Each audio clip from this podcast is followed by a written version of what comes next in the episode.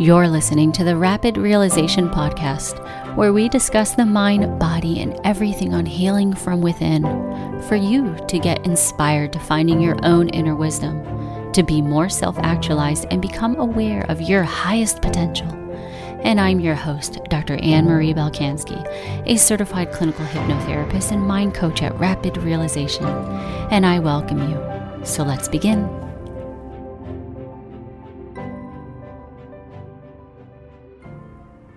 Today's talk, we're going to talk about self esteem and really what determines it and how to raise your self esteem.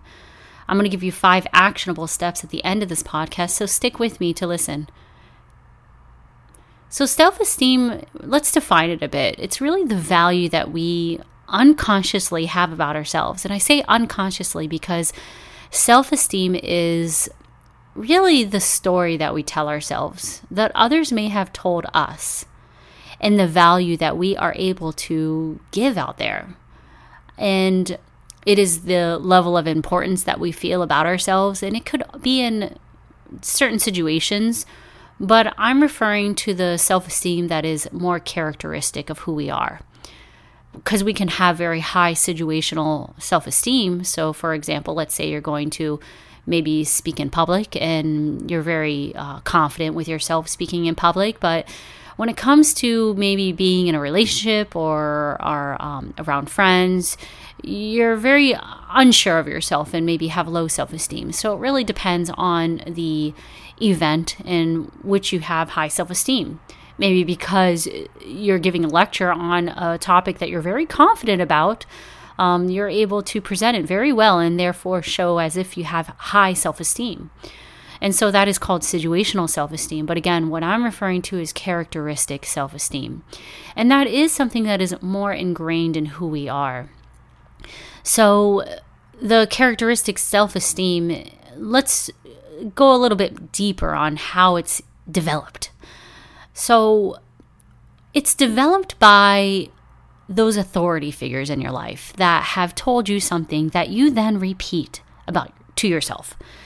And let me give you an example of how this would work. So, let's say that you were a manager and you ran um, a company, or you were managing maybe about 10 people. Let's just theoretically say you were managing 10 people. And so, if one of your employee, employees, um, one of those 10 people, came to you and said, You're a bad manager, you probably wouldn't take it so so much to heart or or make it such a, big importance because that person is not managing, so they really wouldn't know. And maybe they're just saying out of spite, so you'll probably let it pass you by. However, they are not a, an authority for you. So if your boss, though, came to you and who manages you, um, or the CEO of the company came to you and said, Hey, you're a bad manager, you will probably likely take in that information as being true because that person is seen as an authority to you. And so that would make you maybe feel to yourself that you're a bad manager. And you may repeat to yourself that that you're a bad manager. And that will lower your self-esteem in regards to being a manager. So this example is very much the same for when you're a child. When we are a child, um, those authority figures that are in, in our life, like our parents, but also teachers, doctors, priests, social workers, like there it doesn't matter who it is. As long as they're considered an authority in your life as you are a child, they have the ability to influence your self-esteem and what it is that you feel is important about you or value the value you present on yourself.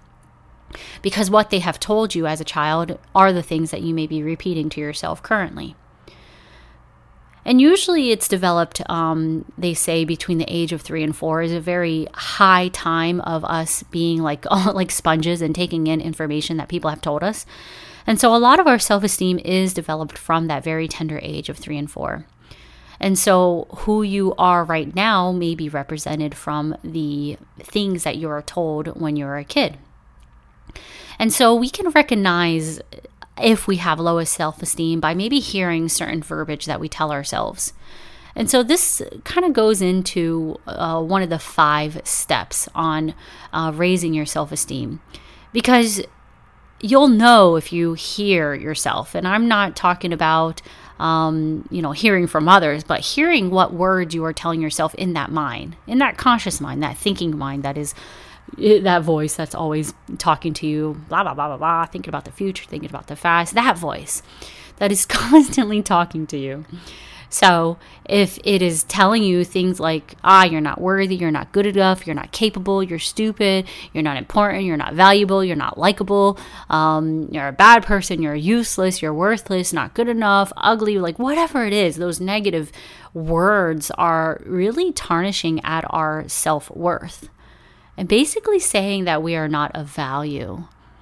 And so when we can catch ourselves saying those things to ourselves, then we can first recognize them so that we can just stop it. now I'll give you a little bit more, so just bear with me. Now, these things don't pop out of nowhere.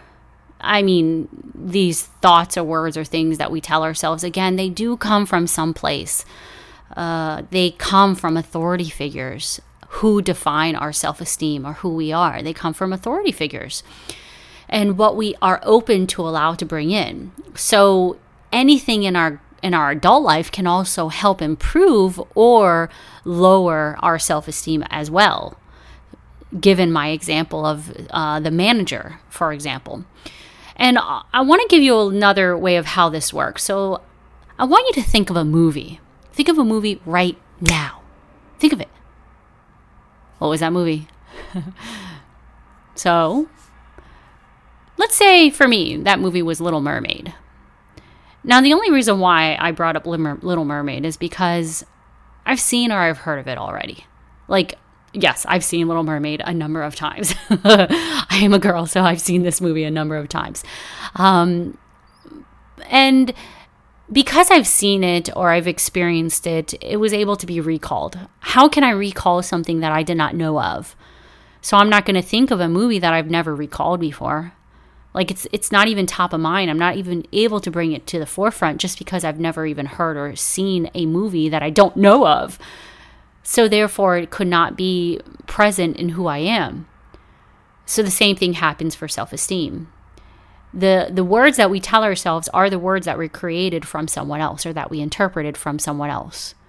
So it's not that that is who we are but it is what we were told at one point. And so we can learn how to reprogram ourselves to have more positive self-esteem more positive self-worth more confidence in who we are by first recognizing those words or recognizing that those things came from somewhere the event may be important for us to reprogram how we see the event or how we see the relationship that created that negative identity that we may have of ourselves. So, now let's move forward, and I want to go ahead and tell you the five main things that you can do now in order for you to move and improve or raise your self esteem. So, number one is again, watching your words. Catch yourself repeating the things that do not serve yourself. Again, this could be a very unconscious thing at first. So, as you begin to catch your words and bringing awareness to yourself and the words that you're telling yourself, you can then observe them. You can observe them, and that brings it to consciousness. It brings the awareness of that which you are telling you to the forefront so that you can then choose what to do next with it. As you begin to watch your words, you can even write down those words or those statements that are very negative upon yourself. So then you can actually shift them. You can maybe see that you're telling yourself that you're not capable or not worthy. And then literally write them down the opposite of what that is. Make it more neutral or more positive. So instead of I am not worthy or not capable, it is I am very worthy. I am extremely capable. Or I am enough, more than enough. I am able to do anything I set my mind to. So you start to change the verbiage that you tell yourself by first watching the words and observing the words that you say. So that's number one. Number two is to challenge and celebrate. And you challenge with action. And it could be any action, even listening to this podcast is an action that you can celebrate. You can celebrate that you are taking the time out to learn about yourself, to enhance your your self-worth and also to uh, learn more about yourself have self-discovery that is something that you can celebrate and be um, grateful for and so as you begin to celebrate little actionable steps that you take no matter how big or small they are that will uh, begin to condition you to take more of those steps so that you do take action and celebrate them because it's like a little reward, a pat on your back saying, Here you go, there you go. Awesome, you did a good thing. Keep on moving forward. And also, it shows you that you are capable of doing things, that you are capable of achieving all great things. And it all starts with small steps. Each little step that you take forward can lead to great things, just like each drop in the ocean leads to the ocean. So, beginning to take those challenges that you can recognize that, oh, it was maybe difficult for you to search out a podcast and to listen to the whole thing, or maybe just to research and uh, or read a book. But once you finish that whole book, then you are feeling good about yourself. You feel accomplished. So go ahead and celebrate that achievement that you did. That is number two. So again, challenge and celebrate. Number three is practice makes perfect. And now, when it comes to the word perfect, I'm, I'm not a big fan of that word. And that's because for me, perfection is not really definable. The word perfect means that something is reproduce, reproducible. So, if it is perfect, that means that we have identified the perfect creation of that. For example, let's say I'm holding a pen, and then I can say, This is the perfect pen. But if it's perfect, that means I'm able to reproduce that pen. I'm able to duplicate it because it is defined as perfect. Maybe the thing about my pen, though, is that it's perfect for me and it's not perfect for someone else. So someone else's hand may hold the pen and it may feel a bit wonky for their hands just because they have different hands than I have. So that pen is not perfect for them, but is perfect for me. So I like to say uniquely perfect because no two things are able to be reproduced and be perfect for everybody. so the same thing goes for like two twins. I don't know if you've met two twins before, but or twins, but I've lived with a couple and I can tell you that their personalities were extremely different. Even though they had perfectly, supposedly perfectly identical genetics, their personalities were very different because they had different perspectives. They experienced things very differently because they both could not see from the same eyes, stand in the same position, see the same things from the same angle. So, therefore, they were perfectly unique and had different personalities. And so, when I talk about the word perfect, I'm referring to being uniquely perfect. So, practice makes unique perfection for you. So if you continue to practice something and, and, and do it over and over and over, it will become comfortable for you. Because when we first do something that is different for us, it feels very uncomfortable. So, for example, let's say you speak on stage. The first time you did it or have done, um, you feel very awkward, nervous, and unsettled. But as you practice that more and more and more, you feel more comfortable with it. So, when it comes to feeling self confident, feeling confident in yourself, or having high self esteem, the more you practice it, the more it will become easier for you. They did a research actually. I believe this is called the Superwoman pose. Um, but it basically was Power Pose. That's what it was. It was called Power Pose. And um, there was research showing about women that basically would stand like Superwoman and they would pose. And they found that those women that did that, that posed in that Superwoman position, had higher self esteem. Hmm, pretty interesting, huh? That just standing in a specific position or practicing that power pose caused them to have higher self esteem because every time they practice it, it was making it more perfect for them. Really, that's another way of saying you fake it until you make it. and you do. You just fake it until you make it. Because the more that you fake it, supposedly, is the more that you become that.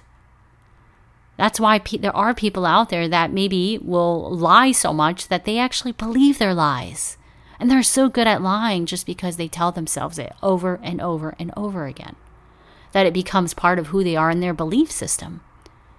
So I'm not telling you, of course, to lie to yourself, but I'm telling you to practice what is very natural within you because the things that are not true to you are the beliefs, your limiting beliefs that you have been told that you now tell yourself. Those are not true. If they are making you feel ill or unwell or unhappy about yourself, then they are not your truth. So I'm not telling you to be fake about who you are, but I'm telling you to embrace your truth which is that you are very worthy, very capable, and it is your right to have high self worth because you are meant for something if you are here. I can guarantee you that. Your mere existence is value, is valuable. So you practice makes unique perfection for you. And you just continue to fake it till you make it. Because really, you're not faking it. But it is the uncomfortableness that you need to learn how to get comfortable with. So that's tip number three. And the next one is tip number four. And this one is pretty simple, but it requires a pen and paper for sure. And it's for you to track your accomplishments. Tracking your accomplishments. So this was interesting. When I wrote, uh, I wrote a memoir, and when I first wrote it, I um, at first I was like, who would want to read this? And I was like, you know, I have nothing of value to give. And then I just wrote the book just because I just love to write. So I just continued to write and write and write. And there came a time that I, you know, took a break from it. I went back and I reread it. And I was like, holy cow. Wow, I've been through stuff. And it was almost like I gave myself the biggest pat on the back, like, way to go, girl. Holy crap. I can't believe you've gotten through all that and you're here right now. So that book was just simply me tracking my accomplishments. No matter how big or small, you are here right now because of what you have done, what you have achieved. So go ahead and honor that, no matter how big or small they are. It could be as simple as you moving to a different place moving on your own, getting a specific job, going to school, pursuing a relationship. It doesn't matter what it is. Everything, those little steps forward, learning to stand up even after you fall, retaking a test. It doesn't matter what you may have seen that as a failure, it is an accomplishment if you learn something from it. So go ahead and track all those accomplishments, everything you have learned and grown from, and keep that list keep that list so you can reflect back to it, to be able to recognize, to give yourself that pat on the back, to show how much you have contributed already, so that you can see that you are very worthy and capable and valuable, which will raise your self esteem. So that's tip number four track your accomplishments. And the last one is really easy. But it can't be hard, right? And this is to be kind. Be kind to yourself. Don't be so hard on yourself. Man, we are our hardest critic. Like, it's crazy.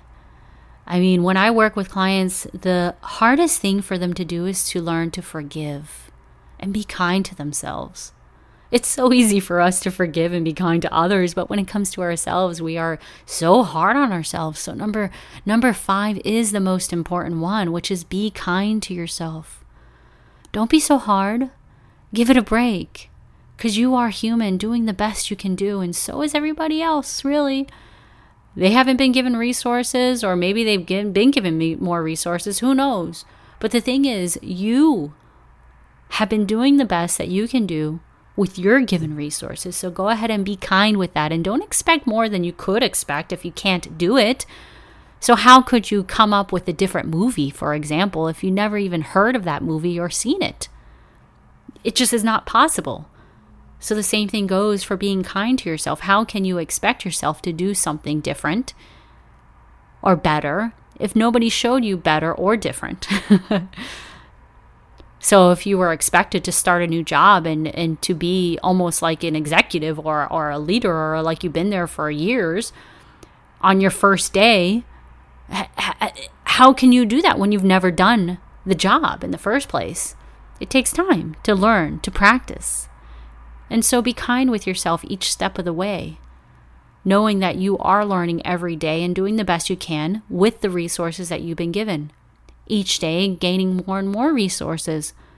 Just like this podcast is giving you resources, you can go ahead and take these five main things to help yourself raise your self worth and self esteem. So, again, I'm going to repeat them. Watch your words, create a list, change them, make them more neutral and positive, observing them, especially those limiting words. Number two, challenge and celebrate. Celebrate it all, no matter how big or small. Number three, practice makes perfect uniquely perfect. So go ahead and continue to practice no matter how comfortable uncomfortable it may feel in the beginning. Just continue to do it. Persistence is the key and stick with it. Number 4, track accomplishments and keep that list there so you can look back to it and really give yourself that pep talk, that pat on the back that you truly deserve. And then number 5 is just simply to be kind to yourself. And that's it. I hope you enjoyed this. Until next time, take care. Thanks for listening, and I hope you gained some newfound insights or realizations. If you would like future alerts on new episodes, be sure to subscribe. You could also leave us feedback by commenting or simply show us support for this channel by rating us. That is how content gets seen on these platforms by your feedback. So if you choose to do so or have done so already, we are very grateful and thank you. Until next time, have a great day.